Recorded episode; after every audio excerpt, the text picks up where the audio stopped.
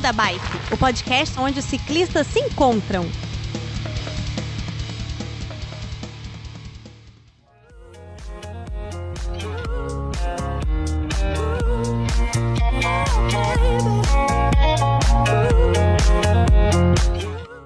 E aí, galera do Beco da Bike, queridos ouvintes, no clima, estamos aqui mais uma vez gravando um segundo episódio com o nosso querido Aníbal. E temos um convidadíssimo, querido Pedro Bozola. E aí, Bozola, beleza? E aí, gente, tudo bem? Prazer estar aqui com vocês aí. Seja bem-vindo mais uma vez, querido. Obrigado. Com o Aníbal aqui e com o Vevé, lá longe. Lá, lá, longe nada. Boa noite, pessoal. Tudo bem? Hoje é um programa com três mineiros, né? Porque agora eu também sou mineiro, uai. É, verdade. Eu tô aqui, só, só que os dois aí estão na capital. O sou eu. É, os dois estão na capital. Eu tô aqui na, na Berolinha de Minas Gerais, aqui, pertinho do sul da Bahia. Boa noite, gente. Tudo saudade bem? de você, né, velho? Otávio. Devo confessar que eu tava com saudade de gravar com você. Ô, oh, delicinha. Também te amo. Te, também te amo. E vamos lá, vamos continuar esse papo aqui. Aníbal, onde é que você tá agora? Chicó, você... Pedro, Chicó, Pedro, Werther, tudo bom? Bom. Galera do Beco aí também. Cara, é, eu, eu falei que eu ia ter dois compromissos no, no episódio anterior, né? Eu consegui ter um só.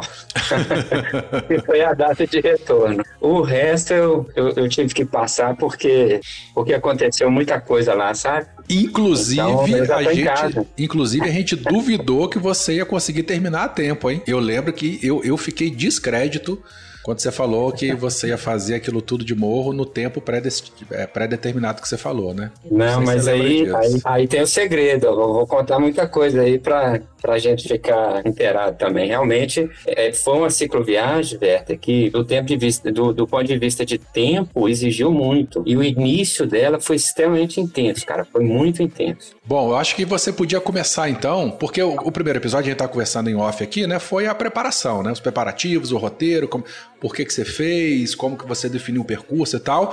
É, a gente podia começar do início dela então, né? Como é que foi? Você embarcou, e aí? Como é que foi o embarque? Já teve problema no embarque ou não? Foi tranquilo? Deixa, deixa, deixa eu, eu, eu, eu, mudar duas coisas aí, Berta. Só fazer um pedido. Primeiro, Ah, É porque, cara, primeira coisa, eu fiquei devendo no outro podcast as distâncias de cada etapa. uhum. Eu lembro que você me perguntou, mas tinha tanto tempo que eu tinha planejado isso, que eu tinha feito o- o- os trajetos, essas coisas, que eu nem lembrava. Mas, e, e eu, e aí eu meio que chutei e falei, é mais ou menos mil para cada uma, mas não era não. Hum, A primeira etapa era 650 quilômetros, uhum. a segunda etapa era 1.000 1.300, que é a carretera austral, e a terceira etapa, que é a chegada em Ushuaia, são 1.600 quilômetros. Então a primeira etapa é bem mais curta, tá? Certo. E, e dava 3.600 no total. Outra coisa é que nós vamos mudar o nome desse episódio, porque, cara, o, A galera lugar- gosta muito do nome desse episódio. É, gerou buzz, Não. gerou.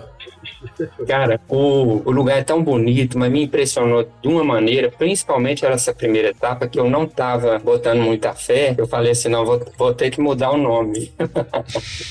mas isso é brincadeira. Uhum. Vamos lá pra, pra viagem, né? Ô, Aníbal, É, hum, antes de você começar, falar, deixa eu só te perguntar, cara, que tipo de cicloviajante você é? Você é daqueles caras, assim, que traça muito certinho, eh, planeja muito bem sua viagem e, e faz de tudo para seguir ela de, de, de ponta a ponta o, o mais fiel possível ao planejamento inicial? Esse é o é um cara mais Esse é o tipo freestyle, Verto. assim, que deixa a coisa rolar e Você, compensa você do jeito que simplificar a pergunta. Você é tipo Verto ou tipo Chicó? eu acho, Não, eu sou o eu- primeiro tipo, que, que Pedro falou. eu acho que eu Verto é tipo. eu acho que eu sou meio termo, viu, Chicó? É. É, cara, eu quando eu falo planejar a cicloviagem, não é traçar todo o caminho, não é saber onde vai dormir, não é esse tipo de coisa, não. É, é- é- o que eu quero é, quando eu chego numa bifurcação, eu saber se eu vou para esquerda ou para direita, sabe? É, o que, que eu tenho do lado esquerdo que eu vou ver, o que, que eu tenho do lado direito, e aí eu defino o meu caminho. Eu não quero ir no escuro, é a única coisa que eu não quero.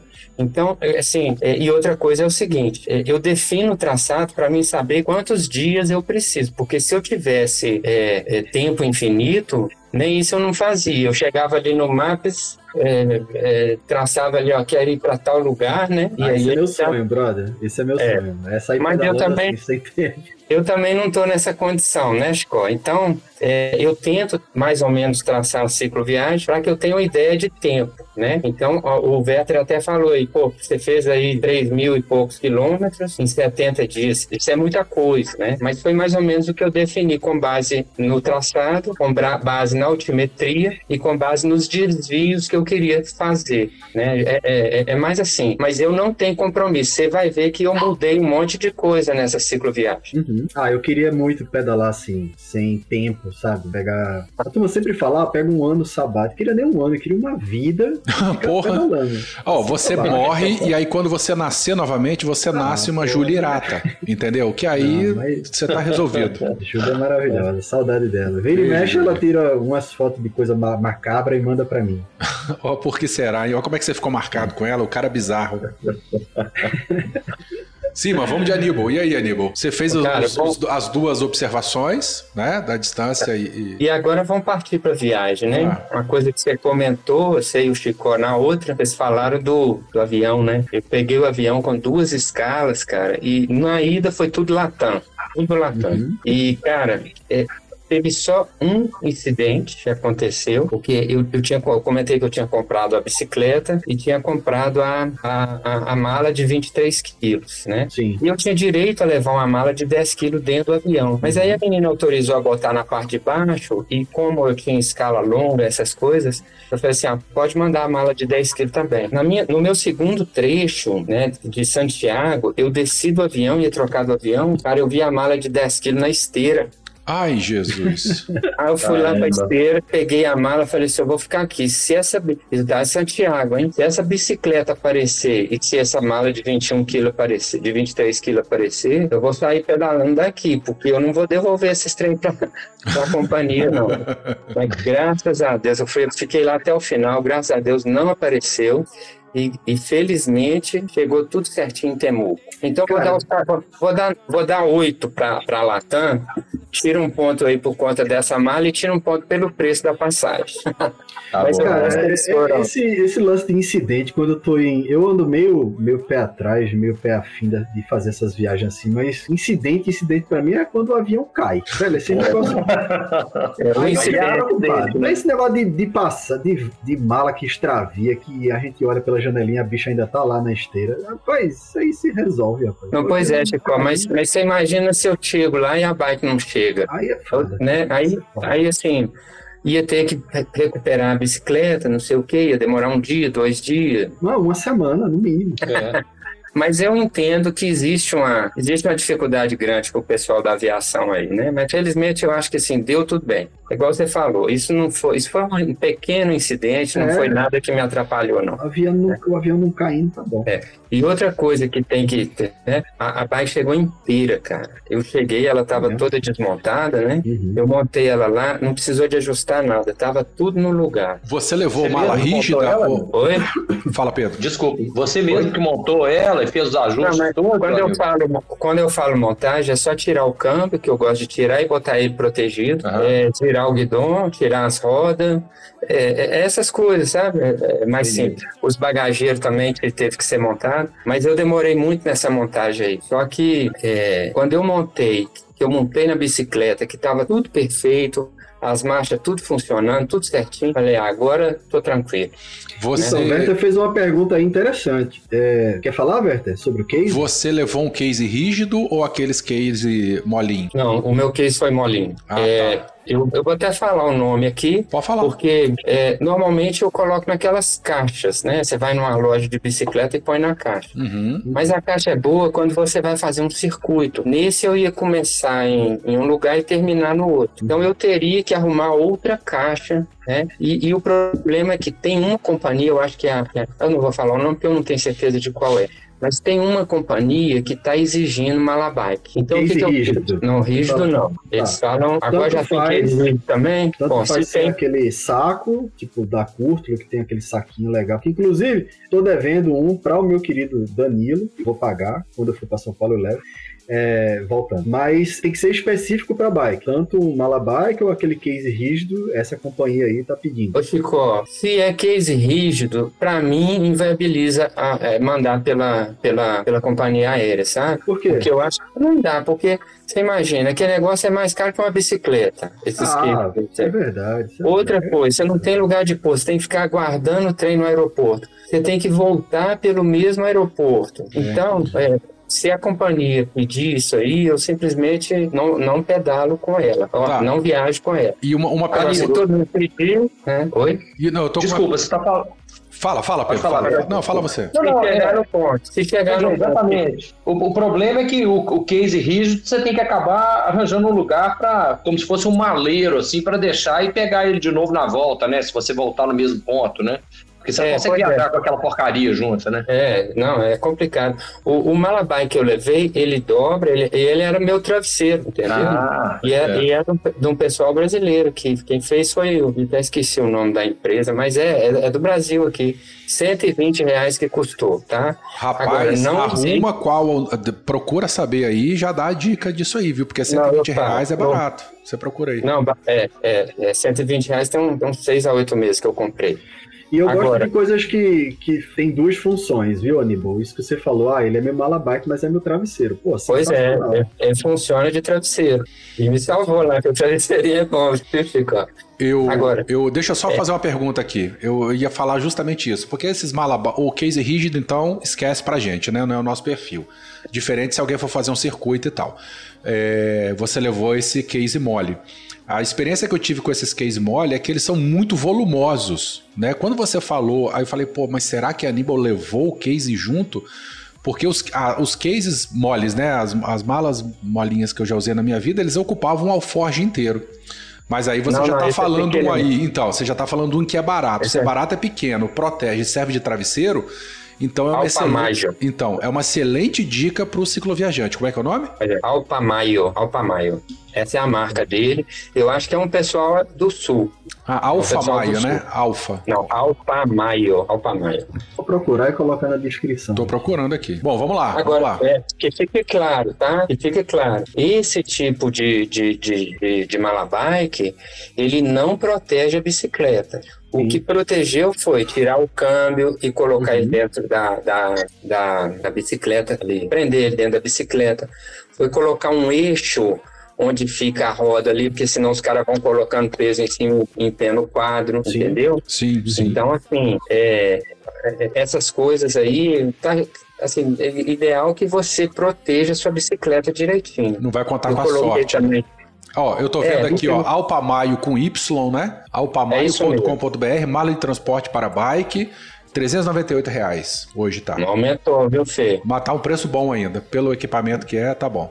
E dá pra ver nitidamente, é só uma capa assim, né? Tem que proteger realmente por dentro, como você disse. Pera, É, não, é. Inclusive eu ponho um papelão para separar a roda do, do quadro também. Eu, ponho, eu tento colocar um papelão também depois pro cara, de repente, enfia um pau ali e estraga os raios da bicicleta, entendeu?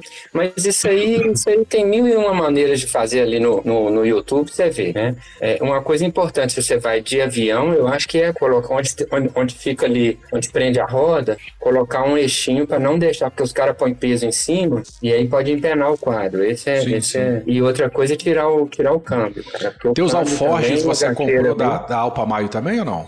Não, os alforjes, cada um do lugar. Do Ah, lugar. entendi. Quer comentar a respeito disso? É bom, é bom. ué. Qualquer dica que a gente puder dar é bem-vinda. É, eu, tenho, eu tinha um alforge que. É, não, um alforge não, um, um- uma bolsa de cilindro. É excelente da, da Ortilip. É uma, é uma empresa alemã. E esse aí é perfeito, porque ele Essa não. marca é sensacional. E cara, viu, Chicó? Isso aí é um absurdo de cara.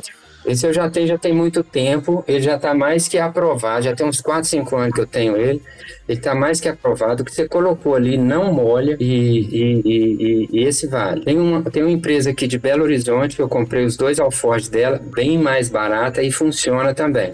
É, nossa, é, eu não lembro os nomes. Depois eu coloco Ah, o eu sei qual que é, eu sei qual que é. É dono daqui de Belo Horizonte. E para mim é excelente por quê? Porque se der qualquer manutenção, é só levar lá e eles fazem, entendeu? Eu tinha um, um, um, um, um alforje aqui de outra marca, eu levei lá. Será que você não ajeita, não?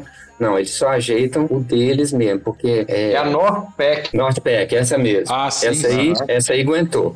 O importante na Northpack é que ele, ela tem uma lona também. O importante é que essa lona não fique mal ajustada, porque se você não ajustar direito, não tem proteção contra a água, não. Assim, pode molhar, tá?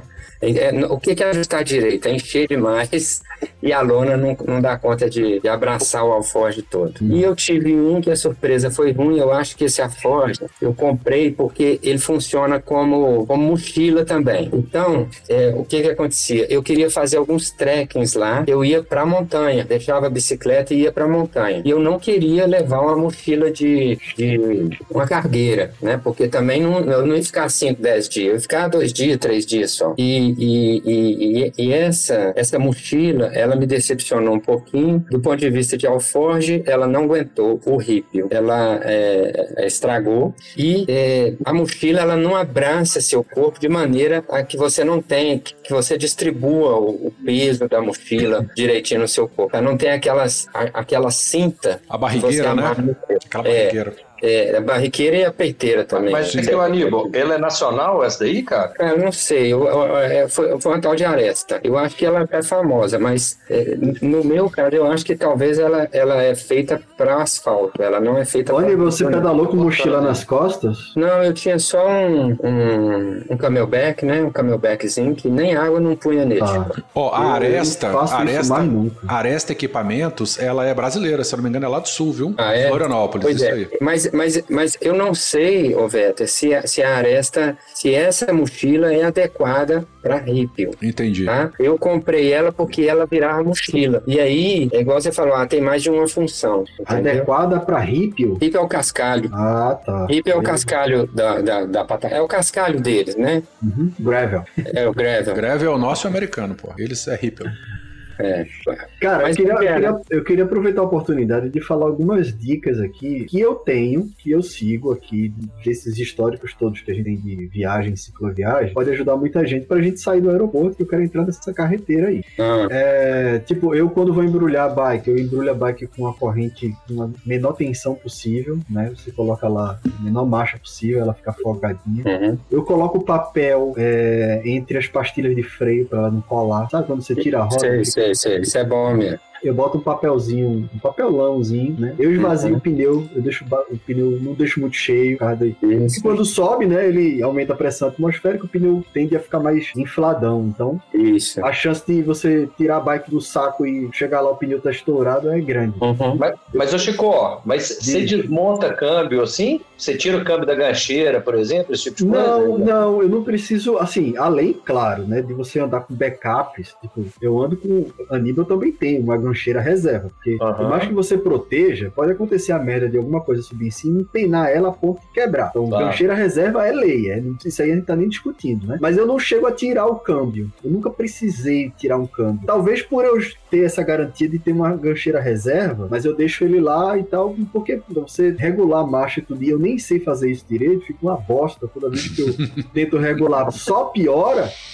Então eu deixo lá, quietinho, entendeu? É, Mas, né? tipo, eu, eu protejo o disco de freio com. Sabe aqueles macarrões de piscina? Sei, Se sei. você cortar três, compra um, corta em, faz três pedacinhos assim, faz uma seção com, como se estivesse abrindo um pão assim. E aí você corta ele no meio, como se estivesse abrindo um pão e morde ele, o disco de freio. Nossa, velho, fica perfeito, porque você pode cair qualquer coisa em cima ali, não vai empenar de jeito nenhum o seu disco de freio. Eu aprendi isso com os brandinos. Boa. Aprendi com os brandinos. Você morde o disco de freio, ele fica presozinho lá, fica perfeito. Essa ideia que você falou de, de colocar um eixo ali para proteger a blocagem, né? Até o, até o eixo passante, você enrosca ele sem a roda, você enrosca ele para evitar que o, o quadro né, sofra Sim. alguma pressão e aí possa empenar qualquer coisa.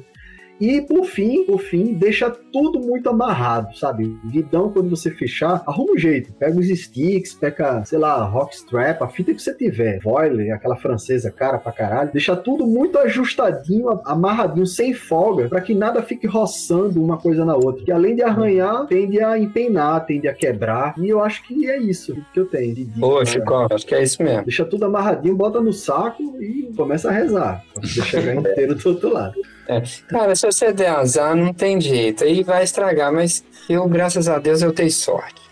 Bom, vamos lá. Aí você chegou em Temuco, eu tô vendo no Google Earth aqui, tem pelo menos uns, uns 10 vulcões a pelo menos é. 100 quilômetros de distância. E aí, o que, que você fez quando saiu do aeroporto? Pois é, mas, ô, ô, ô Veta, deixa ah. eu voltar mais um pouquinho. Então volta. Porque, assim, esses vulcões, essa cordilheira que eu vi é, quando deu meia-noite, porque eu passei, eu, você lembra que eu fui no Réveillon, né? Sim, sim, é verdade. Cara, você deu trabalho para a companhia aérea no, no, último dia do ano. No Réveillon. É, tava eu, o piloto e mais, mais algumas pessoas lá. Mas até que tinha bastante gente no avião, mas tava sobrando espaço um pouquinho. O que, que aconteceu? À noite, cara, você imagina o seguinte: o avião ele voa a acho que 10, 12 mil pés nessa, nesse, nesse sistema. Isso aí é, isso é alto para danar.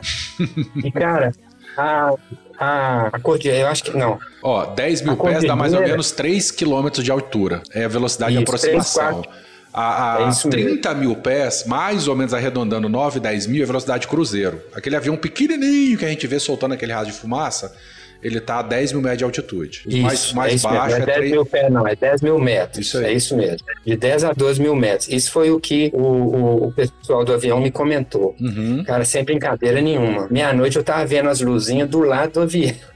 Caceta. Do lado do avião. Eu falei, não é possível. Eu acho que era aqueles povoadinhos, aquelas pipoquinhas em cima de alguma montanha grande lá, sabe? Uhum. E eu nem sei se essa região que eu tava ali era, era das mais altas, mas eu devia estar tá sobrevoando algum lugar bem alto, bem, bem alto. E de dia, cara, de dia, quando eu fiz é, Santiago Temuco, é, o avião pode ir por dois caminhos, pelo Pacífico ou pela Cordilheira. E ele foi pela Cordilheira. Nossa, que coisa então, linda. Eu vi, ela, eu vi ela de cima também. As montanhas, elas, elas é, sabe quando você está voando no, no, Brasil, você vê a linha do horizonte, não é? Uhum. Sim. A linha do horizonte lá são as curvas das montanhas, porque elas estão bem mais, mais altas, né? Estão mais ou menos um pouco abaixo da altura do avião. E, e em cima das montanhas, cheio de lago, né, cara? Cheio de lago. Aí eh, tinha um, eu, eu, eu, viajei com um cara que gostava de conversar demais, era o senhor Davi, nesse voo. Aí eh, eu comentei com ele desses negócios, ele viu que eu estava olhando muito as paisagens, né? Me falou, ô oh, Aníbal, esses lagos aí são extremamente importantes pra gente. Tanto os lagos não congelados como os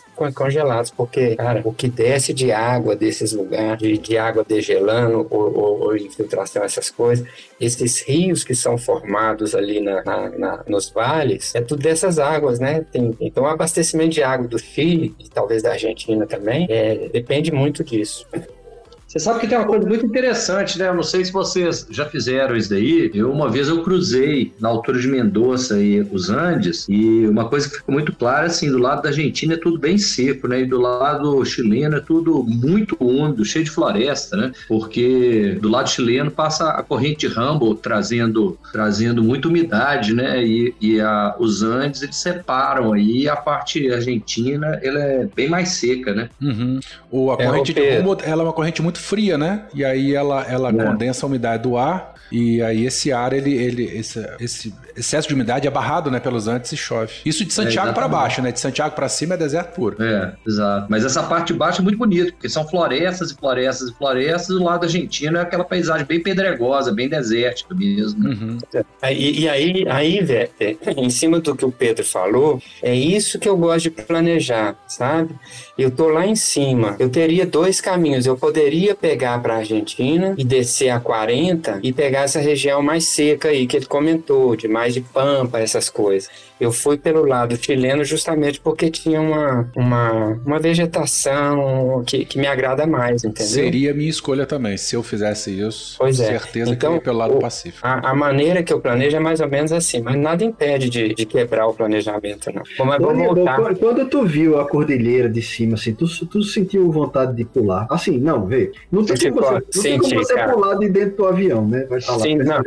Mas é, tu tem esse, esse ímpeto, assim, essa vontade. Tu sentiu isso já ou não? Eu sinto isso. É, tem até nome isso, inclusive. É o chamado do vazio. Você vai, vocês vão pra uma varanda. Rapaz, eu tenho olha isso. Baixo. Olha. Vocês têm vontade de pular. Eu, Cara, a gente não pula porque tem consciência, né? No, no é, momento de pular, você desiste, porque você sabe que você vai morrer. Mas. De pular do avião, não, Chico. Não? De pular do avião, não. Mas eu tinha certeza que eu ia em algum lugar que teria aquilo, é, assim, que eu ia subir algum lugar com aquilo lá, sabe? Aquela paisagem que eu vi do avião, eu sabia que eu ia chegar naquela paisagem em algum lugar ali. E chegou. E, e cheguei. E teve vontade de Cheguei. lá? Não, porque eu fui caminhando, né? Chico, eu tô pra dizer que eu sinto isso, mas eu nunca tinha ouvido falar essa expressão, É, o chamado do existe. vazio. Acabei de colocar. É, é, eu, eu já eu li sobre isso, porque eu ficava olhando assim, eu disse, "Bicho, eu tenho um problema. Antes de, de gastar dinheiro com uma, uma análise, uma coisa assim, eu fui na internet, né, procurar se tinha mais gente com problemas assim. Mas não é um problema não, sabe? É, é, então é sério, Pedro. É, é normal, tem muita gente que sente isso. E aí tem até um nome francês bonito, isso aí foi o cara que cunhou esse termo aí, que é quando você vai pra uma varanda ou vai pra um- uma sacada de prédio ou uma cobertura e olha pra baixo, você fica com vontade de pular, dá vontade de pular, sabe? Uhum. E eu nunca estive assim no topo de uma cordilheira, eu gostaria muito de presenciar isso, mas assim, quando o Aníbal falou que viu tudo de cima, assim, o horizonte é a cordilheira, porra, eu acho que ele tá muito afim de pular, velho. mas vamos lá, vamos continuar aí, é uma viagem minha só. É, mas eu queria estar no, no ambiente daquele, viu, Chico? Mas vou voltar pro Davi. O Davi, a, a gente bateu papo o, o voo todo, né? Aí eu falei, eu contei com ele, ó, tô saindo de Temuco, tô fazendo um zigue-zague na cordilheira aqui até, até Porto Monte. Aí ele falou assim, ah, Aníbal, você vai passar por Araucania, né? Eu falei, vou. Araucania tá em guerra, viu? Tá em guerra? Tá em, não, tá em Guerra guerra, tá em guerra, é porque é, Qual é a treta lá? é, a gente, a gente, é, a Patagônia no geral, ela, ela, ela, ela tinha várias tribos indígenas, né? E uma dessas tribos é, são os Mapuches. E os Mapuches, eles, eles ficavam ali naquela região de Araucania. Hum. E, cara, eu não sei exatamente como foi a, o que eles chamam de pacificação, mas dizem que, bom, isso aconteceu na América toda, né? É, é, o- os índios, de alguma maneira, foram dizimados quando, quando, quando o Ah, homem estão sendo até hoje, né? Isso aí é indiscutível. Pois é. Tá diferente de lugar nenhum aqui do mundo, pelo que eu tô Mas vendo. o que que parece que está acontecendo? É, existem algumas, eles, existem algumas multinacionais que tomaram conta do território e os Mapuches querem o território para eles também. Então, é, segundo me comentou esse senhor, é, é, o pessoal está se armando dos dois lados. Aí eu falei, Ixi, mas vai, ah, ter problema? Ele falou, não, para você não vai ter problema nenhum. Uhum. É, e realmente não teve, muito pelo contrário, não vi nem, não vi só uma coisinha que foi diferente, que, que me mostrou essa, essa dificuldade. Foi o que você viu. É, é, é, logo que eu saí de Temuco, eu peguei essa região de fazenda e tinha um ponto de, de ônibus lá que estava com, tava com uma mensagem, né? Era fora Hancock, Hancock é essa multinacional Uhum. é, do território Mapuche. E É, você trocar Mapuque por Yanomami, Hancock por, por Garimpeiro é a mesma coisa. foda, foda. Bom, mas o, o que está acontecendo lá é, que- é que parece que tem essa dificuldade lá. Mas, Mas mas, o- mas, assim, o- pro meu lado, isso não me afetou em nada, porque eu não vi absolutamente nada. Não, não tive absolutamente nenhum problema é, e, e nem vi ninguém com, com- demonstrando isso, não. Mas, o Aníbal, você vê muita população indígena ali, nativa, etc. ou não, cara? A população, assim, é mais é, descendente espanhol ou você passa umas regiões, assim, bem indígenas no meio do caminho? Cara, é, eu passei por território indígena. Os índios, eles já têm mais uma, uma característica, né? Já tá bem mesclada, é igual o Brasil também, já mesclou bastante. Aham. Agora, é, tinha algumas pessoas que sim, que tinham uma, uma característica de um pouco diferente, assim, mais puxado pro indígena. Mas foi pouca coisa, falar assim, ah, essa região aqui é isso, isso aí eu não vi não, tá? Uma coisa que ajuda muito, Aníbal, é você andar com a bandeira do Brasil na bicicleta. Você não tem, É, ande. Ficou a única bandeirinha do Brasil que eu tinha era no meu, no, numa bolsinha que tinha lá, tinha, mas ela tava bem, Tem, ela tava, ela tava bem, bem pequenininha, sabe? E Eu não tenho uma bandeirinha porque É, abre, abre, que- abre portas, velho. abre porta, né? Abre É, abre porta. os caras não acharam que você é bolsonarista. Depois a gente corta isso daí por causa. Não, pior que hoje em dia, né? Mas assim, lá fora ajuda, velho. Ajuda, porque é, o Brasil não quer treta com ninguém, né? Então é muito pacífico, velho. Você É, toma olha, já bate o olho e já associa com futebol, já associa com samba, já associa com paz, e, e aí você segue o bonde, ajuda. É. Pô, mas aí, assim, essa foi, a- foi o primeiro pedal que eu fiz, cara. Eu saí de Temuco, nesse primeiro pedal tava bem tranquilo, era tudo asfaltado, tinha bastante plano, é, bastante coisa plana. Uhum. E, e a única coisa que me chamou a atenção foi isso, sabe? Até chegar em Cunco. Cunco é uma cidade, é, cara, é, a estrada, ela, ela, ela é bem, bem reta, que vai chegando em, em, em, Cunco. E, e, assim, quando você chega lá, vem aquele paredão da cordilheira, sabe? Pô, deve ser lindo, velho. Lindo. Inclusive, cara, eu Então, sou de Belo rapidinho, Horizonte, você, né? você, você chegou e você pegou aquela, aquela estrada, a, a direção sudeste, não é isso? Na Baixada ainda Isso. também, plantação. Eu tô vendo aqui S51, né? É só um retão, aqui. na verdade. É, a nesse, nesse S51. meio do caminho, tu cozinhou, tu fez comida no meio do caminho, tu parava pra fazer um cafezinho, porque mineiro sem café. Ô, Chico, de- deixa eu te comentar o que, que eu faço. cara. Quando eu tô em cicloviagem, eu não sou esses caras que cozinham muito, não. Uhum. O que, que eu faço? Eu deixo meu sanduíche, sanduíche todo prontinho na hora que eu saio. Aí faço lá 3, 4, 5, 10 sanduíches. E como isso durante o pedal. Eu só vou cozinhar depois que eu armo acampamento, entendeu? Porque. Acabou. Aí sanduíche tu sai comendo no meio do caminho. É, não, eu como sanduíche. Aí tem aquelas comidas de trilha, né? Barrinha, é, castanha, fruta, essas coisas. Mas Ué, no amigo, pedal. Agora, se eu nenhum vejo. café? umas- Agora, se eu vejo café. Sim. Não, café só se o, se o pedal for muito tranquilo, cara. Porque eu não tiro as coisas pra acender fogo, essas coisas, não, viu, Chico? Não tem essa mania, não. Raríssimas vezes eu fiz isso. Entendi. Só depois que eu acampo. Aí não, aí no acampamento, aí não. Aí eu, eu, eu ajeito as coisas, tá? Ei, Aníbal, eu tô vendo o mapa aqui. Aí você pegou aquela estrada ainda na Baixada, foi pra Cunco, né?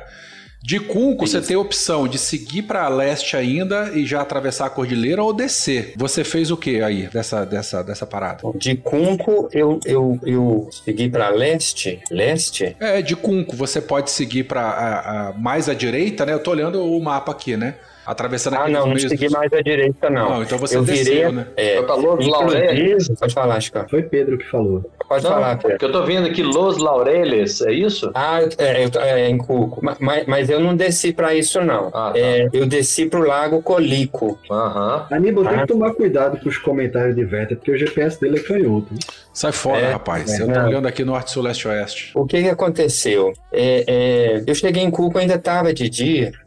E, e, e, assim, o Lago Colico é um lago muito bonito. E, e tem um desvio que vai justamente para um campo. Esse desvio era, acho que uns 6 quilômetros, um negócio assim. Eu falei assim: não, vou passar a noite no lago. Né? Pode tomar água desse lago, Aníbal? É, é potável? Cara, é, eu, eu, eu- eu tinha um camping lá e o camping tinha, tinha água. E era, você tirava da torneira e bebia. Eu não bebi do lago, não, sabe? Ah, mas veio água do da lago, torneira vem do, vem do lago, né? Fica tranquilo. Não, não, acho que não. É, eu acho que era água corrente que chegava para eles, não sei se. é. Só que o, o camping, olha só, eu cheguei nesse, nesse camping, era dia 2 de janeiro. E o dia 2 de janeiro era feriado, porque o, o, o dia 25 de dezembro caiu num domingo, né? E o dia 1 de janeiro também. Aí o Chile emendou, ele transferiu o feriado de 25 de janeiro, de dezembro, pro dia 2. Então o camping tava lotado e o lago também tava lotado, cara. Só que tava todo mundo indo embora, né? Aí eu pedi pra ficar no camping. O pessoal, não, não pode não, que nós vamos fechar. Mas você pode usar a estrutura até a gente fechar. Aí tinha uma família acampada na, na, é, no lago, né? Eu falei, eu posso acampar do, do lado de vocês aí? Eles falaram, pode, tem problema não. Não, eu quero campo saber era como é que você falou isso em, em espanhol. Como é que você falou vocês em espanhol? Como é que foi? Ah, não, é, eu não tenho problema, muito problema com espanhol, não, Ah, é porque eu morou tenho um lá, né? Você muito bom. É, o meu portunhol é excelente, viu, viu, Vera? Ô, Aníbal, era gratuito esse camping ou pagava? Não, inclusive, cara, Chico, você falou um negócio aí. Em Temuco, eu já vi que o bicho ia pegar do ponto de vista financeiro se eu ficasse é, em hostel. É muito turístico, né? Lá. É, é tudo muito caro no Chile, na Argentina também, mas bem caro. Então eu sempre optei por camping, né? E vou te falar que camping lá é muito fácil. Mas aí é, o pessoal fala, não, não tem problema não, pode ficar aqui. E tava lotado, cara, que era cedo. Uhum. É, lotado de gente, o lago, né? Aí eu armei barraca lá e fiquei batendo papo com o povo, nadei, o dia tava lindo, a, a, a, a Patagônia tava passando por uma onda de calor extremo, os primeiros 30 dias, muito calor. Foi mesmo? Calor que eu falo de 26 graus, tá? Ah, a Aí- boa. É. 26. Aí eu fui ficando, cara. E, e o povo foi saindo, sabe? Foi saindo, foi saindo, deu 8, 9 horas lá que começou o sol a baixar. Aí ficou aquela, aquela imagem bonita do lago, com a região muito, muito verde, né? Dá pra tomar banho pelado no, no- nesse lago? Ô, Chico, nesse daria. Porra. É, Não deu pra tomar banho pelado porque tinha muita gente, mas se, se fosse no dia seguinte, tá, porque no dia seguinte tinha ninguém. Muito massa, velho. Inclusive eu tomei uns banhos assim lá, mas Olha aí. Mas você tomou sol no períneo também ou não? Porque Chicó já fez isso já. tomou só onde? No períneo. Não, não, não. Eu entrava todo dentro d'água, isso aí eu. Super indico. Super indica, né? Renova as energias. Tem um episódio Renova- que renova Chicó fez com Danilo e, e Fio que ele conta esse caos aí, dele tomando sol do períneo na ciclovia, do lado da Regis Muito Bittencourt. bom. É muito bom. Nossa, também o lugar é um lugar hostil, né? Esse eu, esse eu não vi, não, Chico. Mas vamos lá, Isso eu não escutei também. vamos Eu vou, continuar. eu vou fazer aqui no, no, no- no quintal, aqui no, no jardim, aí eu mando uns vídeos pra tu. Cara, mas a- a- aí o que que aconteceu?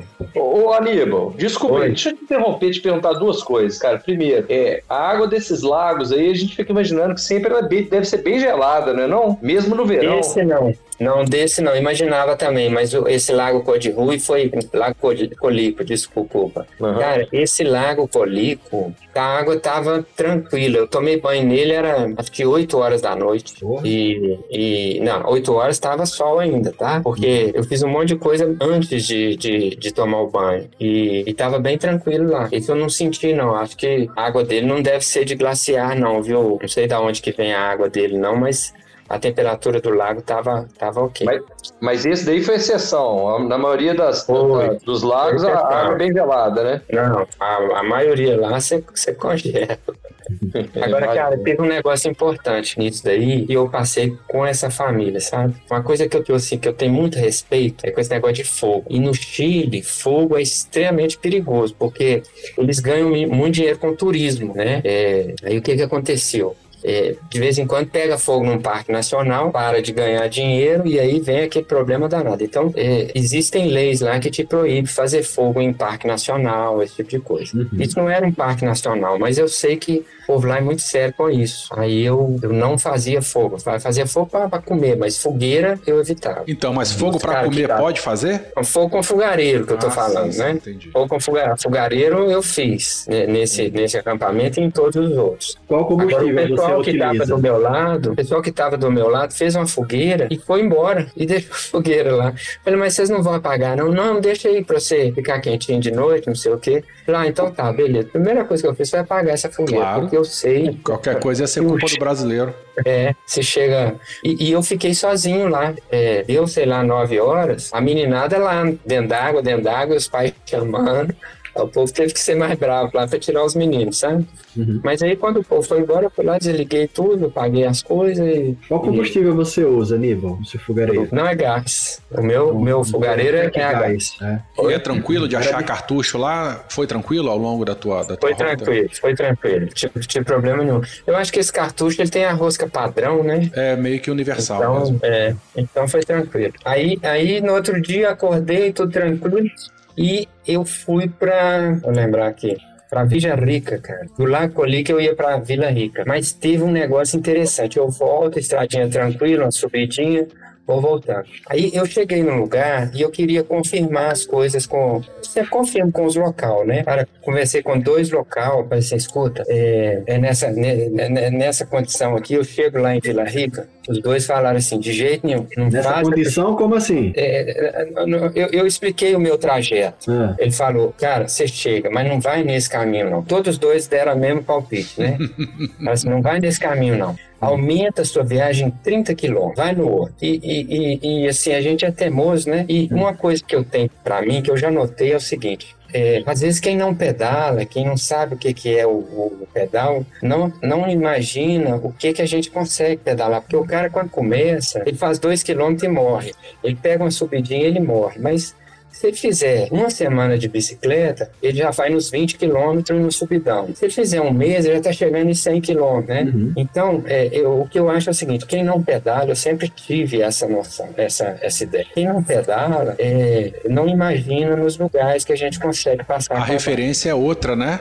Os caras. É outra é referência. Outra. Né? Aí eu, teimoso, né? Estufei o peito e fui lá fazer o passo de montanha que os caras falaram pra mim não fazer. Ah, você ah, achou que os caras estavam estavam estavam te subestimando, então? É, não, não. Eu imaginei que os caras, assim, é, não imaginam o que, que é o ciclismo. Tá. O Por que não que é serem é ciclistas, né, e vir você de bicicleta, os caras olham, ah, não, vai se fuder, não vai conseguir, né, e tal. É, porque o ciclista, você fala assim, vou pedalar 100 quilômetros. O ciclista, ah, beleza. Agora, você fala com o, uma pessoa que não pedala, que você vai pedalar 100 quilômetros, o cara assusta, entendeu? Eu tenho uma dica valiosíssima e é infalível para esses tipos de trajeto quando me dizem que não dá para passar. Você pergunta pelo burro ou pelo jumento. Se você disser o jumento passa, se o cara disser, rapaz, nem jumento passa, você não vai. Aí não vai, não.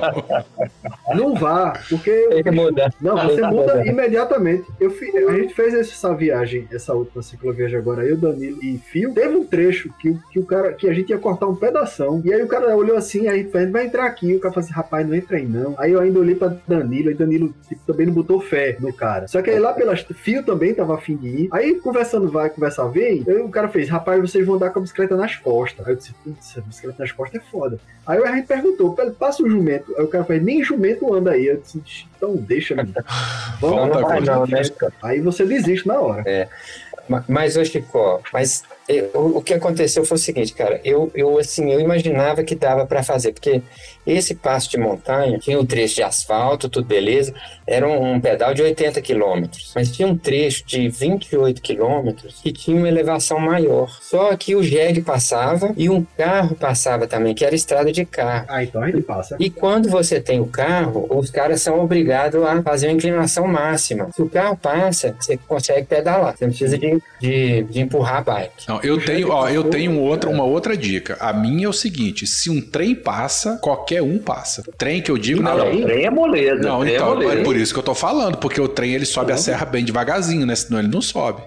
Então, Rapaz, se... mas o jumento, ele foi feito para terreno hostil. Então, pronto, são os dois extremos, ouvintes. Mas, se mas, você oh, pergunta oh. se o jumento passar o cara falar que não, desiste. Agora, se você falar o seguinte, um trem passa, passa, então vai na fé. Ótimo. É. Mas, ô Aníbal, desculpa é. aí, cara, é, quem tá falando aqui é o Pedro. Então, tá, Aníbal, vou ah. trazer aqui pro nosso lado aqui, né? Porque é, é, a gente aqui em BH, cara, não tem jeito. Aqui, aqui você não tem opção sem morro, né, cara? Até pedalando dentro de BH aqui, cara, eu subo, você conhece, eu subo tobogã da contorno todo dia voltando para casa.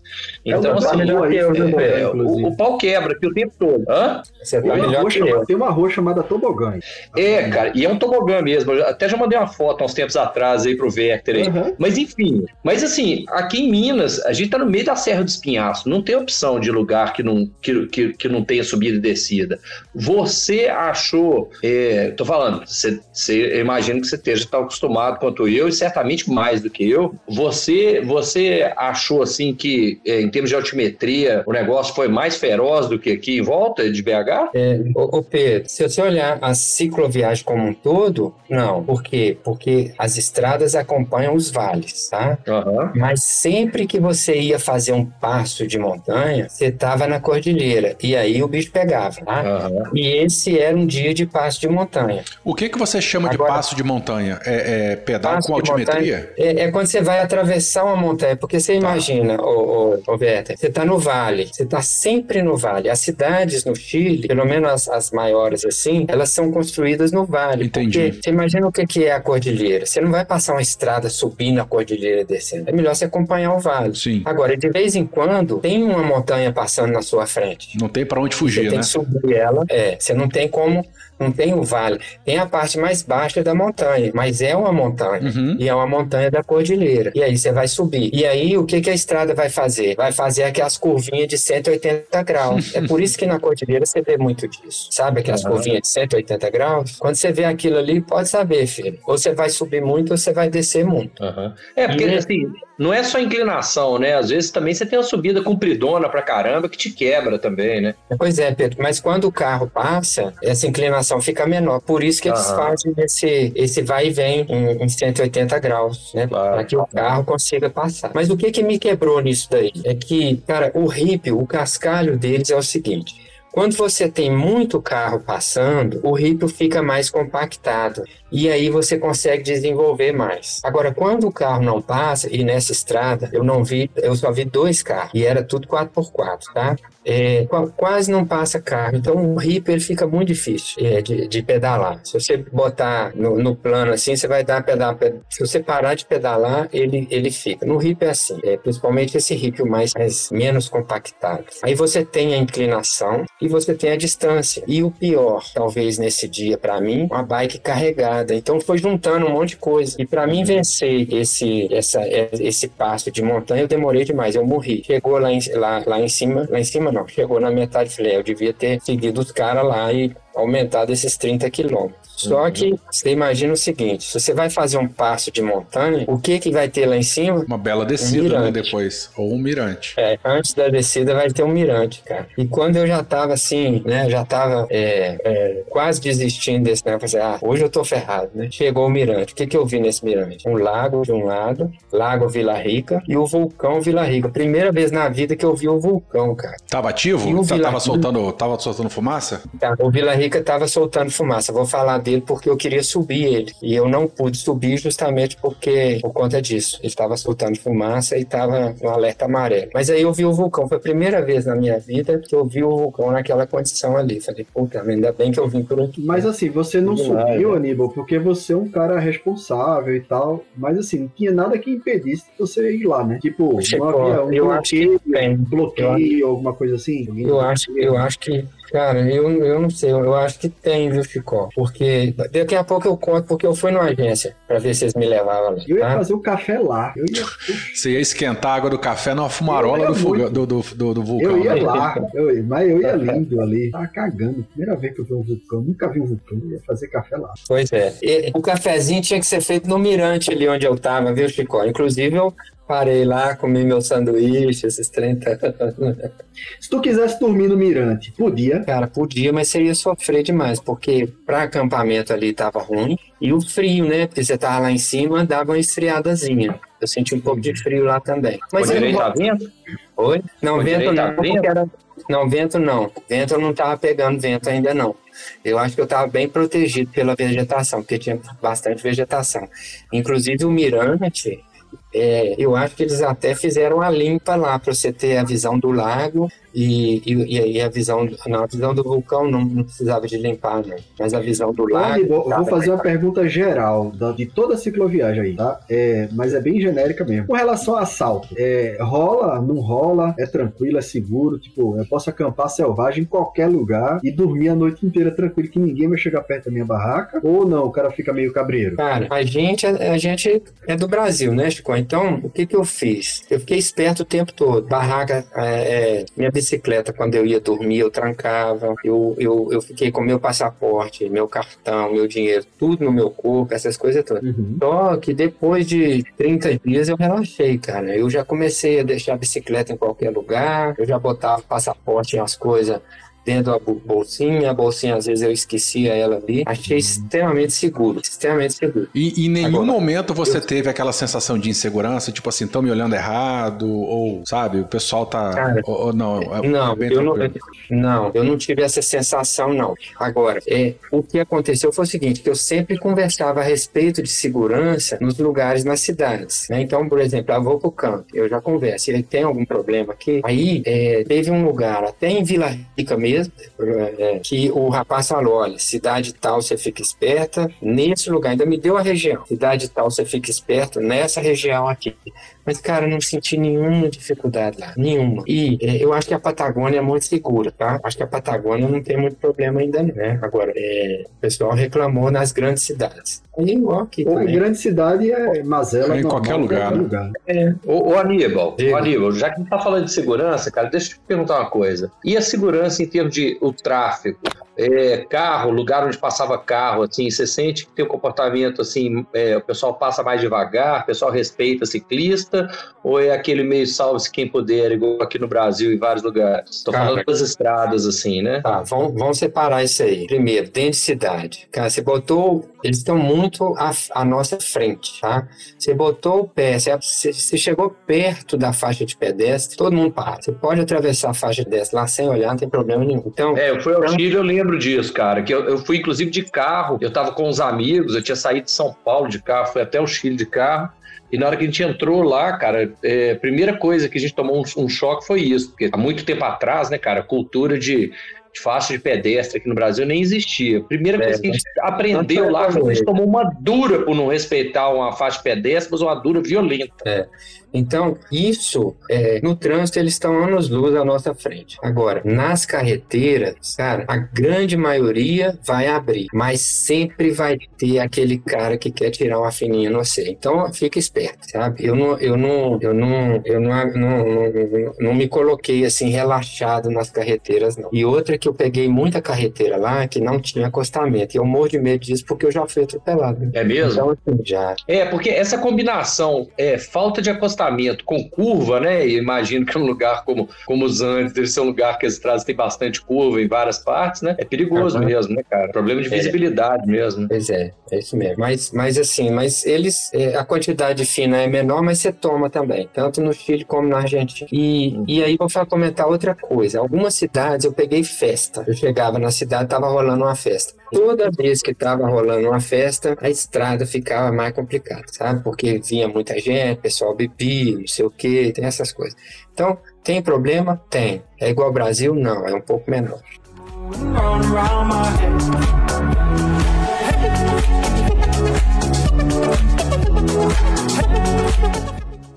Então vamos para Vila Rica agora. A Vila Rica é uma cidade linda, cara. Tem um lago e tem a vista do vulcão. Ela e, e o povo no Chile, eles sabem aproveitar o que a natureza entregou para eles, sabe? Porque é, igual eu cheguei em Vila Rica, é, eu, eu, eu, eu, eu vi um- uma pessoa lá, falei onde é que eu posso acampar aqui, não sei o quê.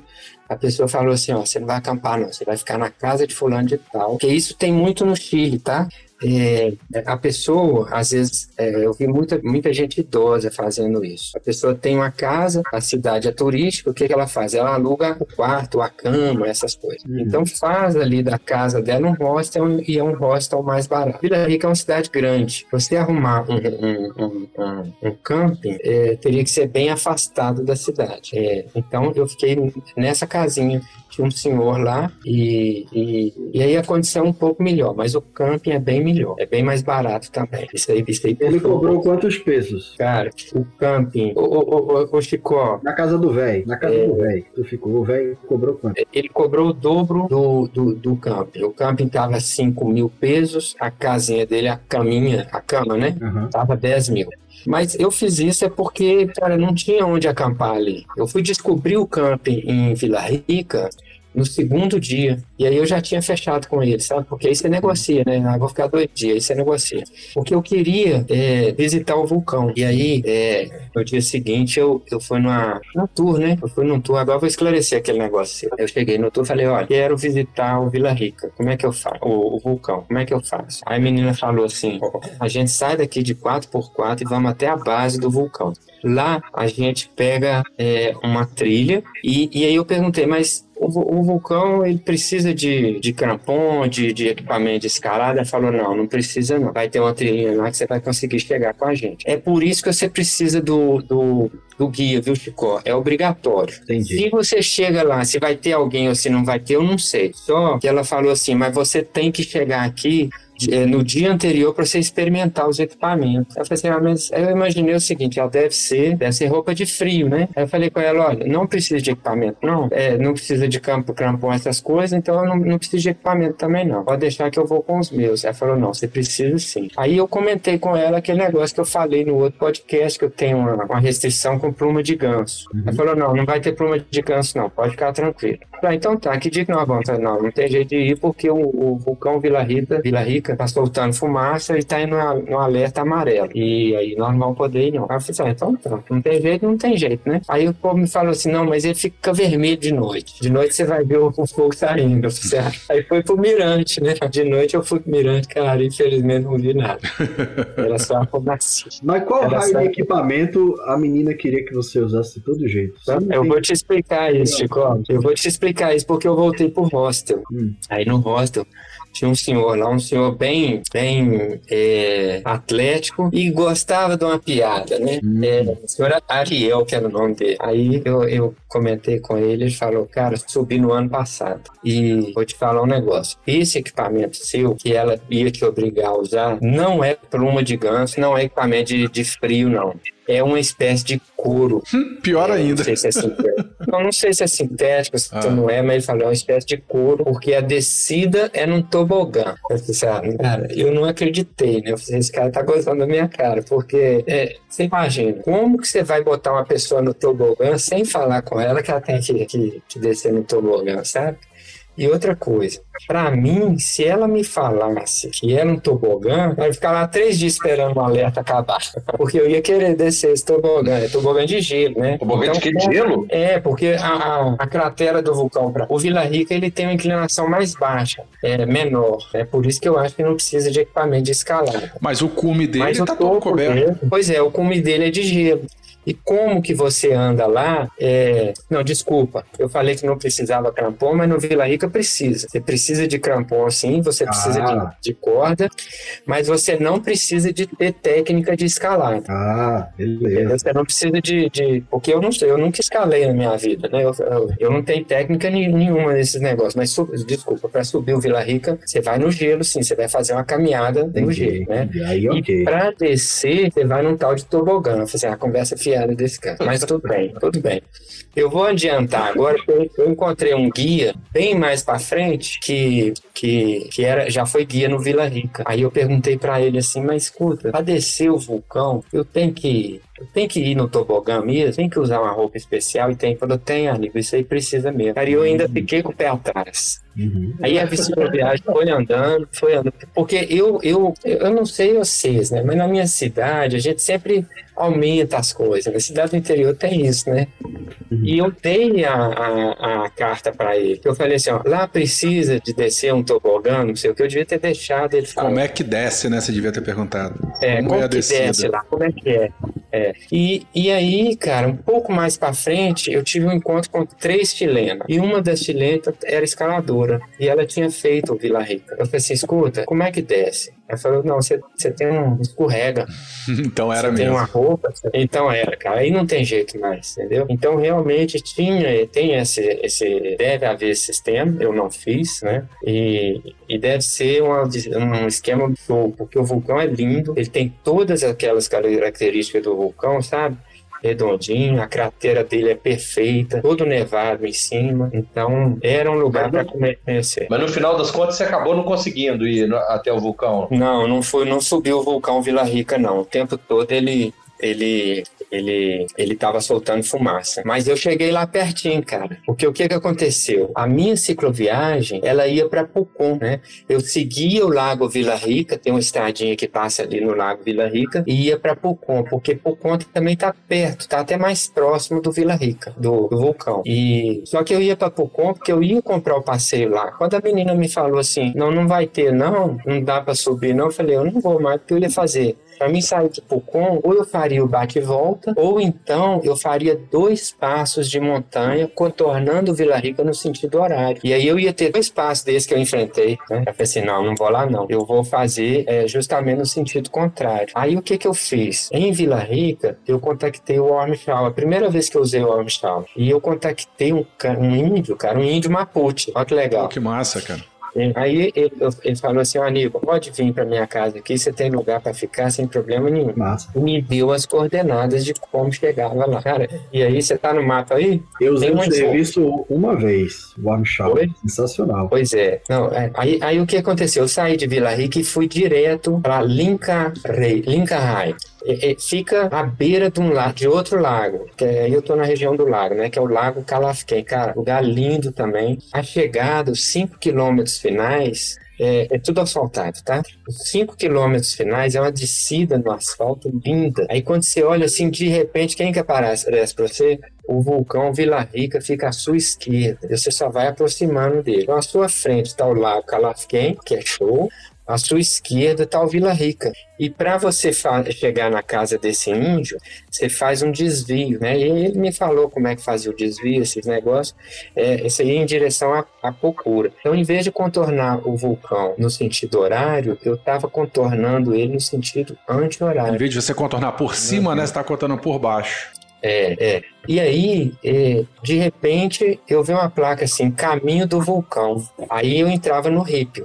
E esse caminho do vulcão era a caminho da casa do Nicanor, que é esse índio Mapuche que, que me. que me. Te hospedou lá, né? Que me hospedou, entendeu? Aí, o que que aconteceu? É, eu tô andando assim, aí veio uma ponte, né, cara? E nessa ponte, o que eu tinha lá era. não tinha água, não. Era, era a ponte onde passava o rio anteriormente. E o que tava passando era uma rocha preta extremamente porosa hum, e leve. Eu desci lá no Rio foi Lava, lava é rift de, de, lava, isso aí. É, a lava do vulcão que tava passando lá. Tava passando não, né? Foi... Que passou. não, tava que passou. É, desculpa, esse é que passou, né? e ficou. Essa lava, ela, eu acho que foi a erupção de 2015, cara. Isso. Foi uma erupção que teve em 2015. E a estrada ia acompanhando o rio, né? Ia acompanhando o rio. Aí, a, a 50 metros do, do, da lava, de onde passou a lava, o que que tava? A casa do Nicanor. Em que lugar eu esse indicador. Eu, eu, eu, eu, tô acompanhando pelo Google Earth aqui, onde é que ficava a casa dele, do, do, do, do brother aí? Que... Ficava no caminho do vulcão. Não, eu sei então, não. Qual o nome da localidade que eu quero achar aqui no mapa? Aqui você vai falando, eu gosto de acompanhar. Procura. É Procura. Procura. Pois é, um pouquinho antes, é onde está escrito Araucânia Los, Los Rios. Será que é isso? Araucânia Los... Pera aí, pega aí o Lago Calafquém. Sim. É, eu tô bem lá, eu tô bem lá. Eu tô vendo aqui um caminho de lava, assim. Dá, dá pra ver aqui no mapa, cara. É perto de Chailupen Barro, que é um pouquinho mais de Procura. Ah, isso aí, Chailupen Barro, logo, logo a, a, a, sudeste, assim, tem o Pucura. Isso aí. Isso, é. isso aí. Uhum. E a casa do Nicanor fica a 50 metros de algum ponto desse aí do, do, do, do caminho da lava, né? Aníbal aí, Nicanor era ciclista. cheguei lá. Oi? O Nicanor era ciclista também, é da lava? Não, o Nicanor, ele, ele é um cara que, sei lá por que, que ele ajuda a galera, eu acho é um cara do bem, ele é um cara do bem, uhum. né? E, e, e, e, aí, cara, foi, foi assim, foi sensacional esse esquema, porque quando eu cheguei na casa dele, é, ele me viu e falou assim, ô Aníbal, né? Aí já me chamou e viu um ciclista ali, já sabia que ela era ele. Você vem cá que nós vamos tomar uma cerveja. Me recebeu com uma cerveja, cara. Ô, oh, rapaz. E eu cerveja, voltei, e eu voltei a minha... Oi? Cerveja de hibisco? Não, cerveja de cerveja mesmo. E eu voltei à minha infância, porque Cara, eu vi, eu, eu, assim, eu morava no interior, a gente tinha uma fazenda, o negócio dele não é fazenda, é mais para sítio, mas é muito aquele negócio simples de fazenda, sabe?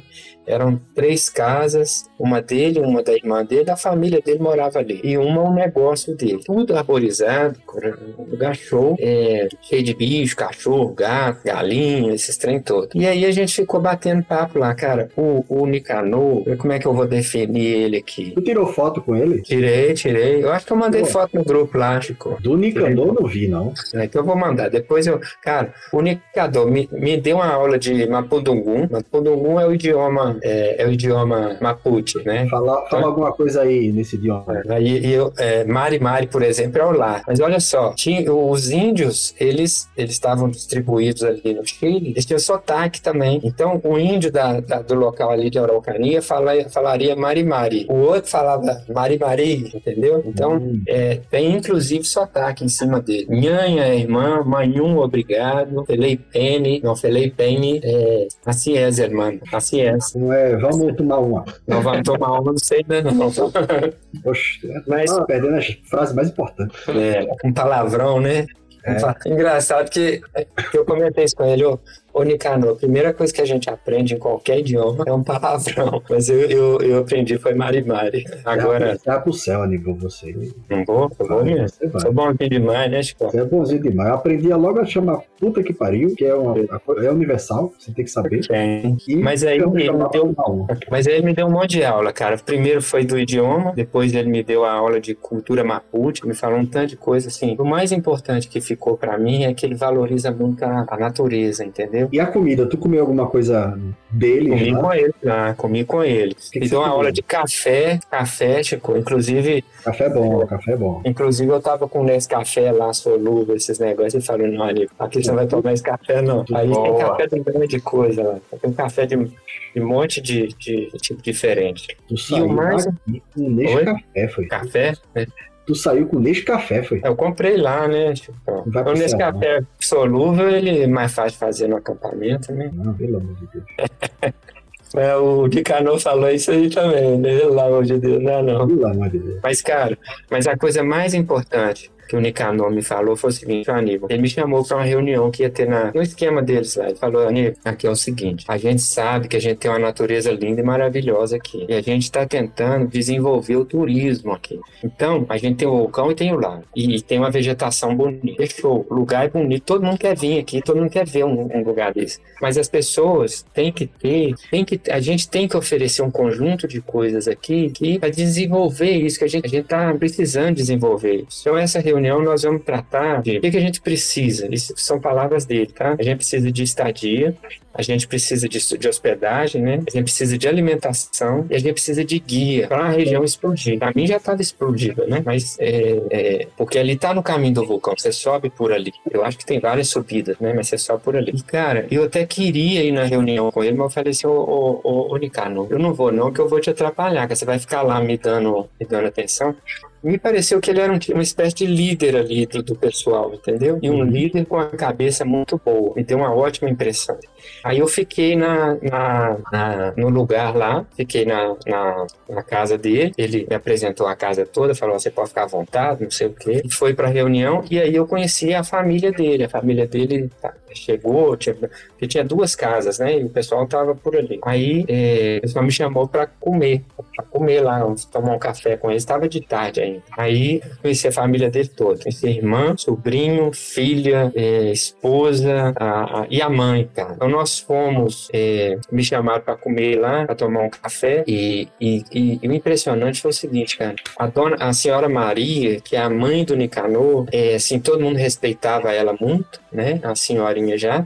E, e- e ela meio que dominou a gente lá, sabe? Porque a- até a própria família do Nicanor já, já jogou a conversa para ela. Falou assim, Aníbal, essa aqui é minha, minha mãe, né? A irmã dele que falou isso, André. E ela esteve eh, em Conharipe em 1969, quando o vulcão destruiu a cidade. Né? Em 1969 teve uma, teve uma erupção e entre um terço e metade da cidade de Conharipe foi ficou sob larva, né? E essa dona Maria, ela- essa senhorinha, ela estava lá. Ela me falou, Aníbal, eu era menino, eu era criança. Aí o meu pai, ele, ele me mandou ir buscar uns cavalos. E eu tava com uma colega minha, que também era criança, e a gente ficou brincando e subimos numa árvore. Quando eu subi na árvore, eu vi a larva, cara. E- Rapaz, que, que cena, que descrição. Pois é. Só que ela era criança, ela não sabia o que que era, né? Mas ela viu aquele negócio. Eu falei, ah, eu nem sabia o que que era. Ainda cheguei lá, voltei pra lá, meu pai ainda me xingou. É, falou, cadê os cavalos? Demorou muito, essas coisas. Mas por quê? Porque o povo, eu não sei por quê, mas o povo... Ah, não, eu, eu sei. Eu acho que Conharipe, de Conharipe você não vê o vulcão, entendeu? Então o pessoal não estava inteirado. A lava chegou e pegou muita gente de surpresa. É, e esse negócio é uma coisa muito legal, né, cara? Porque tem, tem umas coisas desse tipo que você tá contando aí que só tem jeito de você entender quando você tá lá, né? Porque às vezes você vê no mapa, você vê assim, ah, tá do lado. Ele fala assim, não, cara, mas não é do jeito que você tá achando, né? Você não consegue ver. Então, de vez em quando, a gente ouve uns relatos que a galera foi pega de surpresa por causa da erupção do vulcão, e você vê assim, cara, não tem jeito de alguém ser pego de surpresa, porque o vulcão tá do lado. Mas não é assim, né, cara? Às vezes tem algum, algum obstáculo ali visual, até sonoro, que você não consegue entender o que tá acontecendo, e de repente você é pego de calça curta, né, cara? Ué, as trombas d'água são assim, sei. né? Aqui no Brasil, uai. Chove lá longe, É, né? De repente exatamente. vem a tromba d'água e leva todo mundo. Pois Cara, é, eu pelo não que você falou, Aníbal, o, é, o que eu acho mais legal é essa inserção, é esse ponto de contato que você tem com a família do teu Armshaw. Isso aconteceu comigo e para mim foi inesquecível, porque eu fui colocado no seio da família que tinha o, a mãe, a matriarca, o pai, as filhas, a sobrinha, pediram, pediram vinho, isso aqui em Montevideo, né? Uhum. É, na casa da Andrea, que foi a minha Armshaw. E aí a gente pediu pizza e passamos a noite conversando, falando sobre física, que o pai dela é físico, foi sensacional. Então, essa experiência que você teve de conhecer a, a filha, a mãe, a esposa, a irmã e tal, e tá dentro dessa casa com todos eles, porra, isso é o que você leva, eu acho. Eu, pelo menos, é o que eu guardo para sempre.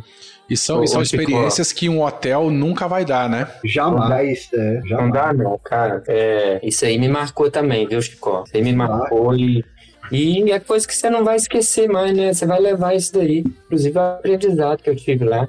E, e, e assim, é, foi uma família que me deu inveja, sabe, cara? Porque assim, de noite, ali de noite, final de tarde, essas coisas, estava todo mundo almoçando, uma família grande, né? Você imagina, os dois irmãos moram um do lado do outro. Então tava todo mundo almoçando, não que eu não faça isso com minha irmã, eu faço também, tá? Uhum. Só que eles ali estão ali o tempo todo, né? E tem muito filho, tem muita, muita, muita, muita gente. Os meninos não são criança mais não, já tá na faculdade, já tá trabalhando, essas coisas. E o que eu vi foi o seguinte, à noite a gente fez a reunião lá, outra reunião, né? Os meninos ficaram brincando lá, sem celular, não tinha ninguém mexendo com o celular. Até porque não pega, né? A quantidade de morro que tem lá, ou pega. Isso é e, e, e, de, de manhã, cara, eu, eu até queria ficar mais um dia lá, mas eu falei, não, eu vou incomodar, não vou ficar não, vou seguir viagem. É, de manhã, eu acordei, eu acordo cedo. Então eu acordei seis e meia, mas eu só levo... Ah, o, o, o, o Nicanor queria me dar uma cama, né, cara? Tirar alguém da cama e, e me dar uma cama. Eu falei, Nicanor, de jeito nenhum. Uhum. Eu quero só esse tapete aqui pra me fazer um bivac. Eu tinha quatro paredes e um teto, não mais nada. Aí ele falou, amigo, você tem certeza? Tenho, o de dormir aqui é, é, bom demais. E dormi super bem. Eu acordei seis e meia, mas eu só fui levantar às oito, que foi o horário que o povo estava acordando. Isso é normal no Chile, tá? O pessoal acorda mais tarde mesmo, porque a noite vai até 11 horas da noite. Então eles dormem tarde também. Eles dormem meia-noite, uma hora, e, e as coisas começam mais tarde. Aí, quando eu acordei, aí a gente tomou café, não sei o quê, cara, todo mundo foi resolver seus problemas. Um foi lá, foi trabalhar não sei aonde, o outro, o outro foi abrir não sei o quê, o outro foi é, fazer comida, porque vende um, um, um, um carrinho de, de, comida, entendeu? Uhum. Então, assim, você vê que é uma, uma família que tá batalhando junto ali. E por isso eu não pedi para ficar um segundo dia, mas eu adoraria, cara. Eu falei assim, não, eu não vou exagerar, não, porque é, tem, a, tem, a, tem, a, tem os afazeres. A rotina da, da casa, né? A rotina do lar. É, eu não queria mudar isso, não, sabe? Então, acordei, acordei e, e uh, tinha outra coisa, é, tem uma trilha dentro da, da, do, do, do, terreno dele, que você fica de cara pro vulcão. Foi a melhor vista do vulcão que eu vi. É, assim, a, a, foi o mais próximo que eu peguei do vulcão, e você fica de cara pro vulcão. Eu falei assim, eu vou lá de noite para ver esse, essa incandescência, né, que o pessoal falou que tinha mas não tinha, não. E você não conseguiu ver em situação nenhuma durante a tua cicloviagem não, a, não, a, não, o, o, vermelho do Não vi, não. Mas eu acho que realmente, eu acho que realmente tem. Tá. Mas talvez em outro ângulo, talvez numa situação especial, alguma coisa assim. Ok. Porque... Mas, Aníbal, nem em outros lugares você chegou a ver algum, algum vulcão ativo, assim? Não vi, vi. Mas incandescência, não. Incandescência, uhum. não. Eu vi vários vulcões soltando fumaça. Agora a incandescência, eu não vi. Cara, duas coisas que eu morro de vontade de fazer. Eu falo em tudo quanto é podcast que eu participo, que o tema é correlato. É, ver um vulcão, assim, né? Como você, uhum. como você falou, ver um vulcão, nunca vi de perto, e sentir um terremoto. Assim, não, se, eu, eu, não dentro de um prédio no meio da cidade, não, mas eu queria muito estar num campo, andando de bicicleta, alguma coisa assim, de repente a terra começar a tremer. Eu queria muito sentir essa sensação, sacou? Deve ser uma coisa muito Eu já louca. senti isso. É, eu sei, a gente já conversou sobre isso aí em algum episódio aí que é, a gente gravou junto. Mas assim, morro de vontade. Um dia eu ainda faço. Rapaz, ver o vulcão, ver o vulcão eu fico calado, mas sentir um terremoto é. Caraca, é tudo quanto é episódio que, que tem o assunto, eu falo isso e, sei lá, um dia eu tento aqui fazer isso. É... Fala, alguém ia falar. Eu senti o terremoto, foi uma coisa assim, é, é, muito esquisita, porque eu demorei a entender que eu tava no meio de um terremoto, cara. Ah, foi, é? foi. É bem, é bem. Cara, sei lá, de repente começou tudo a fazer barulho, tudo a mexer, e eu não tava acreditando que eu tava no meio do terremoto. Daí foi quando eu tava. Eu morei um tempo na Itália, né? E, e, e peguei uma rebarba de um, de um terremoto perto, assim. E é, é, muito estranho, é muito estranho. Pois é, por, isso, que eu, por isso que eu tenho vontade de sentir um. Eu sei que tem toda a parte humana é. e trágica no meio, e eu não, não estou minimizando nenhum alguém que já sofreu com isso mas deve ser uma sensação muito diferente, muito ímpar. É, o meu, o meu foi fraquinho. Eu imagino essa, esse pessoal que pega essas, essas birutices aí. Aqui, falando em birutice, então, é, nós já estamos com uma hora e meia de episódio. O ouvinte já sabe que a gente vai, né? Teremos outros. O, o Aníbal, vamos só fazer um, um, uma síntese cronológica aqui. É, nesse dia, então, que você dormiu na, lá em Pucura, que você teve toda essa tua experiência, essa imersão na família do cara, do cara, vê, do, do, do, teu amigo. Aí no outro dia você acordou e tal. Você já tava com quantos dias de cicloviagem desde quando você desembarcou? Não, cara, tava pouquinho. pois tava é. Pouquinho. Eu tava, eu tava, come... tava começando a cicloviagem ainda. Eu não tinha nem uma semana ainda, então, não. por que, que eu tô falando isso? Porque o Vamos teu. Uma semana. uma semana de viagem. No teu cronograma você ia, é, de, você dividiu a viagem em três pernadas, né? Essa uma semana que uhum. você aí, você tá mais ou menos há, há quanto tempo faltando para fechar a primeira pernada da tua cicloviagem. Você fala por causa de tempo do episódio? Não, não, não, não. De curiosidade. De curiosidade, pro ouvinte aqui, porque ah. o teu plano era fazer né, em três etapas distintas. Nesse, nessa Isso. parte aqui que você acabou de descrever pra gente, dessa tua imersão, você já estava mais ou menos há sete dias.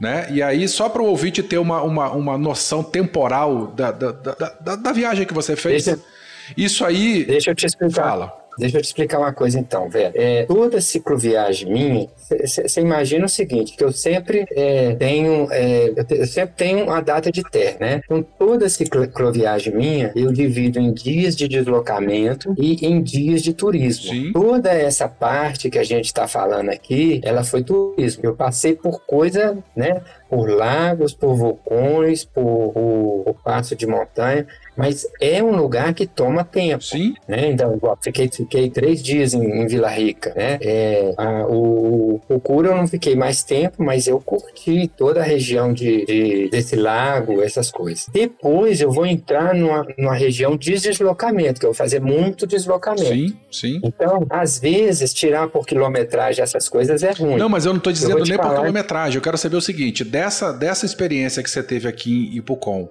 até o fim da, da, da, da primeira pernada que você teve, né? Quanto, quantos dias a mais você teve para poder fechar essa primeira pernada? Tá. Então, eu tinha planejado na faixa de 12 a 14 dias. De 12 dias. Entendi. Essa primeira etapa. Entendi. Mas o início seria bem mais demorado que o final, tá? Sim, sim. Então você, é. né? Você tá, tá até então, com sete dias de, de, de cicloviagem, não, né, você tava... comentou, você está mais ou menos cumprindo, cumpriu o teu, teu cronograma original. Não, eu estava eu tava dentro do cronograma. Ótimo. O cronograma estava tranquilo. Ótimo, perfeito. Eu, tô, eu fiz essa, ah. essa intervenção justamente para o ouvinte ter, poder ter uma noção, né? De tempo, de distância tá. e tá. como é que foi o rendimento e, tal. É, mas é, acredito que a gente vai ter que continuar a tua cicloviagem em outro episódio, porque a gente tem é. muito detalhe ainda para falar. vamos fazer o seguinte. Fala. Vão chegar, vão chegar em Pang hoje hum. e já tá chegando. Aí, se você quiser fechar o episódio, beleza. Não, não precisa nem falar assim. Você que manda. Vamos, vamos então pra Panipuja, então. Ah, é porque eu não sei também. De repente, você não quer fazer um episódio de três horas. Não, não. De repente, você volta para outro episódio hoje mesmo. Não, não. Nós vamos. A nós vamos faz nós... outro episódio hoje. Né? Não, nós vamos, nós vamos encerrar esse aqui hoje e aí a gente marca um próximo para começar de onde a gente para hoje. Tá. Então, vamos até Pangpuj, porque em Pangpuj, a cicloviagem tomou outro. Tá? Vamos. É, bom, eu saí de Pucura, da casa do Nicanor, e fui para Conhari, né? E como é, a, a, senhora lá, a mãe do Nicanor, tinha me contado da, da, da, erupção de 1969, e eu já tinha conhecido a larva do vulcão é, de 2015, eu falei, eu vou passar onde o, o vulcão passou lá em Conhari. Uhum. O, o Nicanor me comentou que tinha jeito, não tinha problema. Aí eu saí, peguei lá Calafquém de novo, a estradinha linda, cheguei em Conhari. E eu fui direto para onde estava o vulcão. Aí tem uma homenagem às vítimas do, do vulcão. E, cara, passei apertado lá. Por quê? Não, olha só. É, tem um rio de larvas lá. A larva lá, primeiro, é pequenininha. Eu acho que ela quebrou, porque está desde 1969 lá. Ela, ela é rosa. Não sei se é outro material que saiu do vulcão, por quê? Mas a larva de 2015 é, é, é pedra grande é, e preta. E, e cheia de, de, de, Porosa, né? de ar, né? Porosa. Porosa, Tipo pedra porosa. É lava que resfria muito A rápido. lava. Diga. A larva de Conharipe, do vulcão de 1969, é rosa, cara. E, e porosa também, e toda pequenininha. Que eu acho que aí é porque quebrou. E aí o que aconteceu? Eu fiz umas imagens lá, né? Peguei, peguei a GoPro lá, fiquei filmando, não sei o quê. E tinha uns caras com um caminhão tirando larva e botando no caminhão. Aí o cara já olhou pra mim, assim, era três pessoas, é, duas mulheres e uma criança que tava lá. Aí um falou pro outro assim, ai, tá filmando, tá filmando, tá filmando. Eu acho que não pode. Os caras cara. deviam estar fazendo. Mas Falei, não. não pode ou os caras estavam fazendo merda pegando lava que não podia? Não, não sei por que, que não pode. Talvez porque o, o Rio de Lava é um lugar turístico, né? Todo mundo quer conhecer, Entendi. não sei. Mas pelo que eu entendi, eles estavam fazendo alguma coisa que não podia. Mas não era enterrando defunto, não. Eles estavam só carregando o caminhão de lava. Aí eu falei, não, não, pode ficar tranquilo que eu tô com a câmera frontal. Pô, pra- Tá fazendo selfie, né? Câmera do planeta. Tô- É, tô fazendo selfie aqui, pode ficar tranquilo. Tô nem vendo vocês aí, não. É, aí ele, ah, então tá, beleza, não sei o quê. Mas, mas assim, eu fiquei com medo de estar fazendo alguma coisa. Aí você perguntou se eu senti medo alguma hora. Nessa hora aí eu dei uma geladinha, sabe? Talvez, né? Foi isso. Mas logo depois que eu conversei, foi tranquilo, né? É, e aí eu segui. Ah, cara, deixa eu falar outra conversa que eu tive com o Nicanor. Quando eu tava lá, eu falei com ele, ô Nicanor, olha aqui a cicloviagem que eu vou fazer. Aí, aí tirei um aplicativo no celular, que é o GPX Viewer. Esse, esse, esse aplicativo, ele funciona sem internet. E tava todo o meu traçado lá, né? Ele falou assim, Aníbal, você tá fazendo a cicloviagem que os chilenos fazem, cara. Os chilenos fazem isso aqui, porque é a região dos Sete Lagos, né? Os Sete Lagos chilenos. E, e aí ele falou que o traçado que eu tinha colocado era o mesmo, né? Quer dizer, foi, foi o tra- traçado foi bem feito, né? Sim. Aí, eh, aí eu fiquei com isso na cabeça. Falei, porra, acertei, né? E, e, e ô, velho, perfeito o, o lugar, sabe? Desde a hora que eu saí, saí de Temor até Panguipur, que nós vamos falar daqui a pouco, o traçado lindo demais. Aí eu saí de Conharipe e fui margeando lá Calafquém. E esse foi um dos trechos mais bonitos da cicloviagem, porque é, ele, ele acompanha o lago, mas ele vai subindo. Uhum. Aí daí a pouco você tem vários pontos, tá? Não é só um, não. Você tem o Lago Lafquém e você tem o vulcão Vila Rica. Isso é o seu quadro, né? Isso é a sua visão. Você pedala vendo isso. E nesse trecho começou a chegar cicloturista. Toda hora passava. É, tudo chileno. Todo mundo chileno. Aí, Ah, esse trecho passava, específico margeando, né? Uma rota de cicloturismo, então. Margeando esse lago. É, essa rota é de cicloturista, Ah, sim. entendeu? É, e, e tava lotado de cicloturista, tinha muita gente. Aí de vez em quando eu passava um, é, chegava outro, e ia conversando, mas eu não cheguei a, a entrosar e a fazer amizade com ninguém. Mas de vez em quando pedalava junto, aí não parava, mas assim, sem compromisso nenhum. Aí, Ô. Oi. É muito legal, assim, essa conversa que a gente está tendo, né? Nós estamos seguindo aqui no, no Google Maps. E ela é bem legal para quem estiver escutando aí, que, que siga também, né, no Google Maps, porque você foi fazendo meio um zigue-zague no meio dos lagos, né, cara? É bem Isso, interessante. né? zigue-zagueando, Exatamente. É, Essa primeira bom. etapa foi, foi toda assim, sabe? Eu ia para a Cordilheira, ia para o Pacífico, ia para a Cordilheira e ia para o Pacífico. Foi toda ela, foi toda desse jeito. E, e, e já estava mais ou menos pensado assim.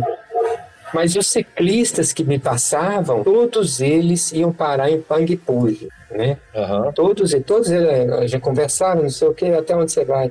Ah, eu vou até o Chuá, aí você. Ah, eu tô parando em Panguipulho, Panguipulho, Panguipulho, eu fiquei com, com esse nome na cabeça.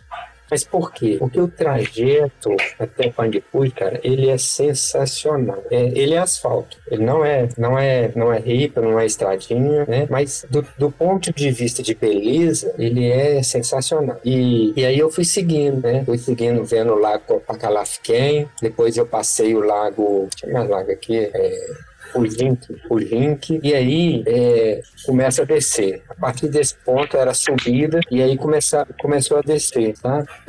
E muita descida. Até o momento que eu cheguei num lugar que era tipo um lugar represado. E eu fiquei com medo desse lugar porque eu sabia que tinha uma hidrelétrica mais para frente, né? E hidrelétrica, para você fazer a turbina funcionar, você tem que ter uma captação de água lá de cima, né? Você tem a comporta, né, para Uhum. liberar água se o lago é, abrir demais, mas você sempre tem uma captação de água que vai para turbina. E essa captação normalmente você não vê onde é. E eu fiquei com medo, né, de, de nadar nesse lugar, mas estava lotado de gente. Estava lotado de gente. Meninada nadando nessa represa. Aí eu conversei com o pessoal que estava lá, né? Tinha até um, um sujeito que eu acho que ele cuidava da região lá, mas não era funcionário de empresa nenhuma, não. Ele simplesmente estava lá, fazia o, o meio de campo e vendia algumas coisas.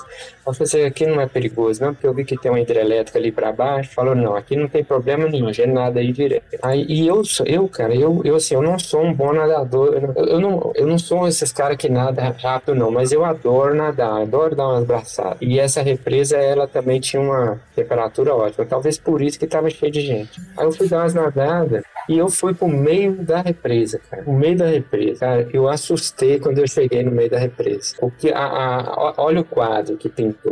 Pintou o rio, né? As curvas do rio. Pintou dos dois lados é, a- aquela, aquele barranco bonito com, com a vegetação. E quem tava no meio do rio, assim, lá em cima, o vulcão. Puta E eu nadando naquele que trem. legal, cara. Que assim, massa. ah, show demais. Até gelei na hora, né? E fiquei boiando lá, vendo aquele negócio. Pô, cara, tem uma foto aqui que dá pra ver mesmo, essa cena que você tá descrevendo. Os canos descendo Ah, assim é? e o vulcão lá atrás. Ah, essa é a hidrelétrica. É, a hidrelétrica, Essa é a isso aí, hidrelétrica. isso aí. Não, mas, mas, mas a, o lugar onde eu, nasci, onde eu nadei tá mais pra cima, Ah, tá. tá? Tá bem mais pra cima. Deixa eu ver se tem alguma aqui. Aí eu não vou olhar isso agora não, velho. Tudo bem. Mas, mas a visão que eu tive desse lugar foi sensacional. E eu ia dormir nesse lugar, falei assim, eu vou armar barraca aqui.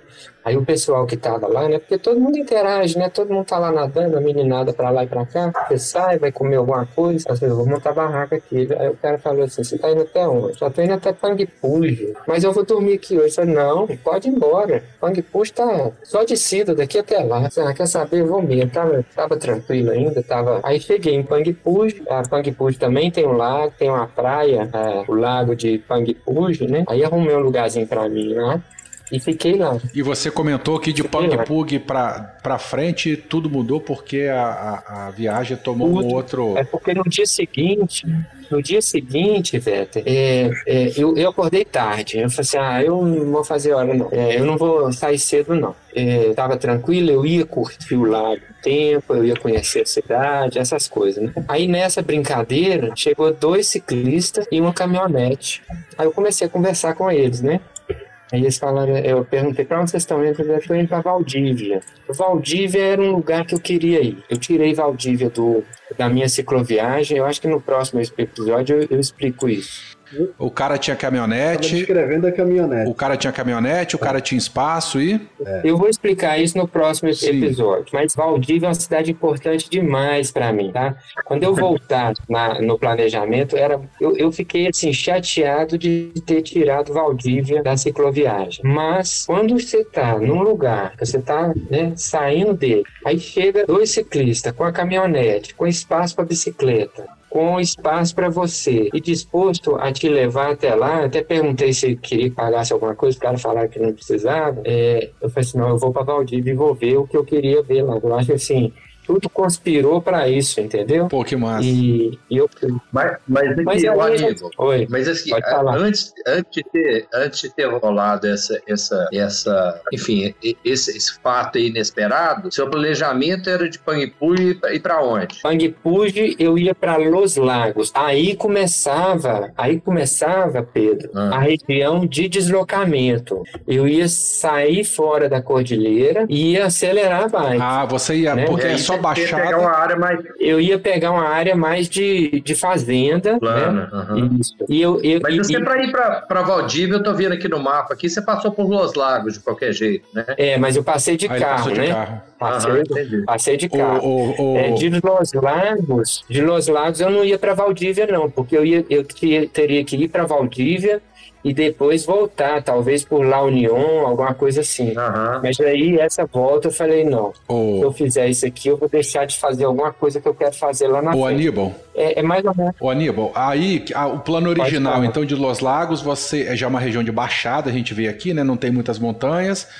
É, você ia acelerar o passo para chegar até Puerto Monte, onde seria. Entre lagos, até entre lagos. Ah, sim, que aí já seria o final. Eu ia acelerar o passo até entre lagos. Sim, que aí. É Entre Lagos, onde que fica aqui? Eu não tô achando, cara. Los Entre Lagos, Lagos. entra Entre Lagos. Vai descendo aí. Você Você passa você em passa o La Lago. Rampo e depois tem o parque, né, depois tem o Entre Lagos aí. Lago Puiu. Ah, Entre Lagos, tô vendo, tô vendo aqui. tá? Então eu ia para aí, mas essa, essa, esse trecho aí ia ser pau arriado, ia ser uma, um, um dias de, de, de, de, de, pedal. Dia de speed. Ia curtir o pedal, né? Ia curtir o pedal isso aí. Eu ia fazer bem rápido. Aham. Muito bom. Beleza? Então vamos fazer o seguinte: Só a que- gente continua esse papo no próximo episódio. A gente vai descobrir qual é a sua. Qual foi a sua motivação, o que, que você queria fazer em Valdívia.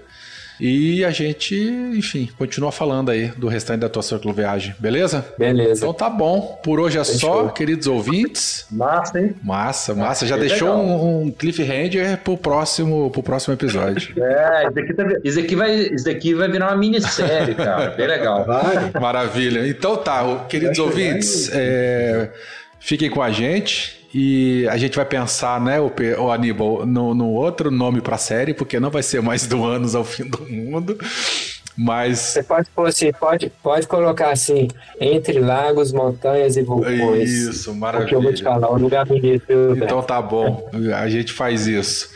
Gente, um abraço pra vocês, prazer revê-los e até o Sim, próximo valeu. episódio. Obrigado, senhores. Obrigado. Tô- Valeu, gente. Abração pra todo mundo aí. Falou. Até. Pedro, um abração. Aníbal, um abração. Até o próximo Abraço. episódio. Tchau, tchau.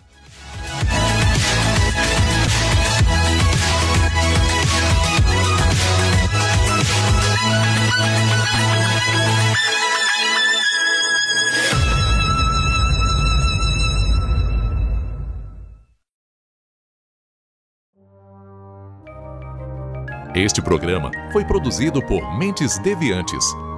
deviante.com.br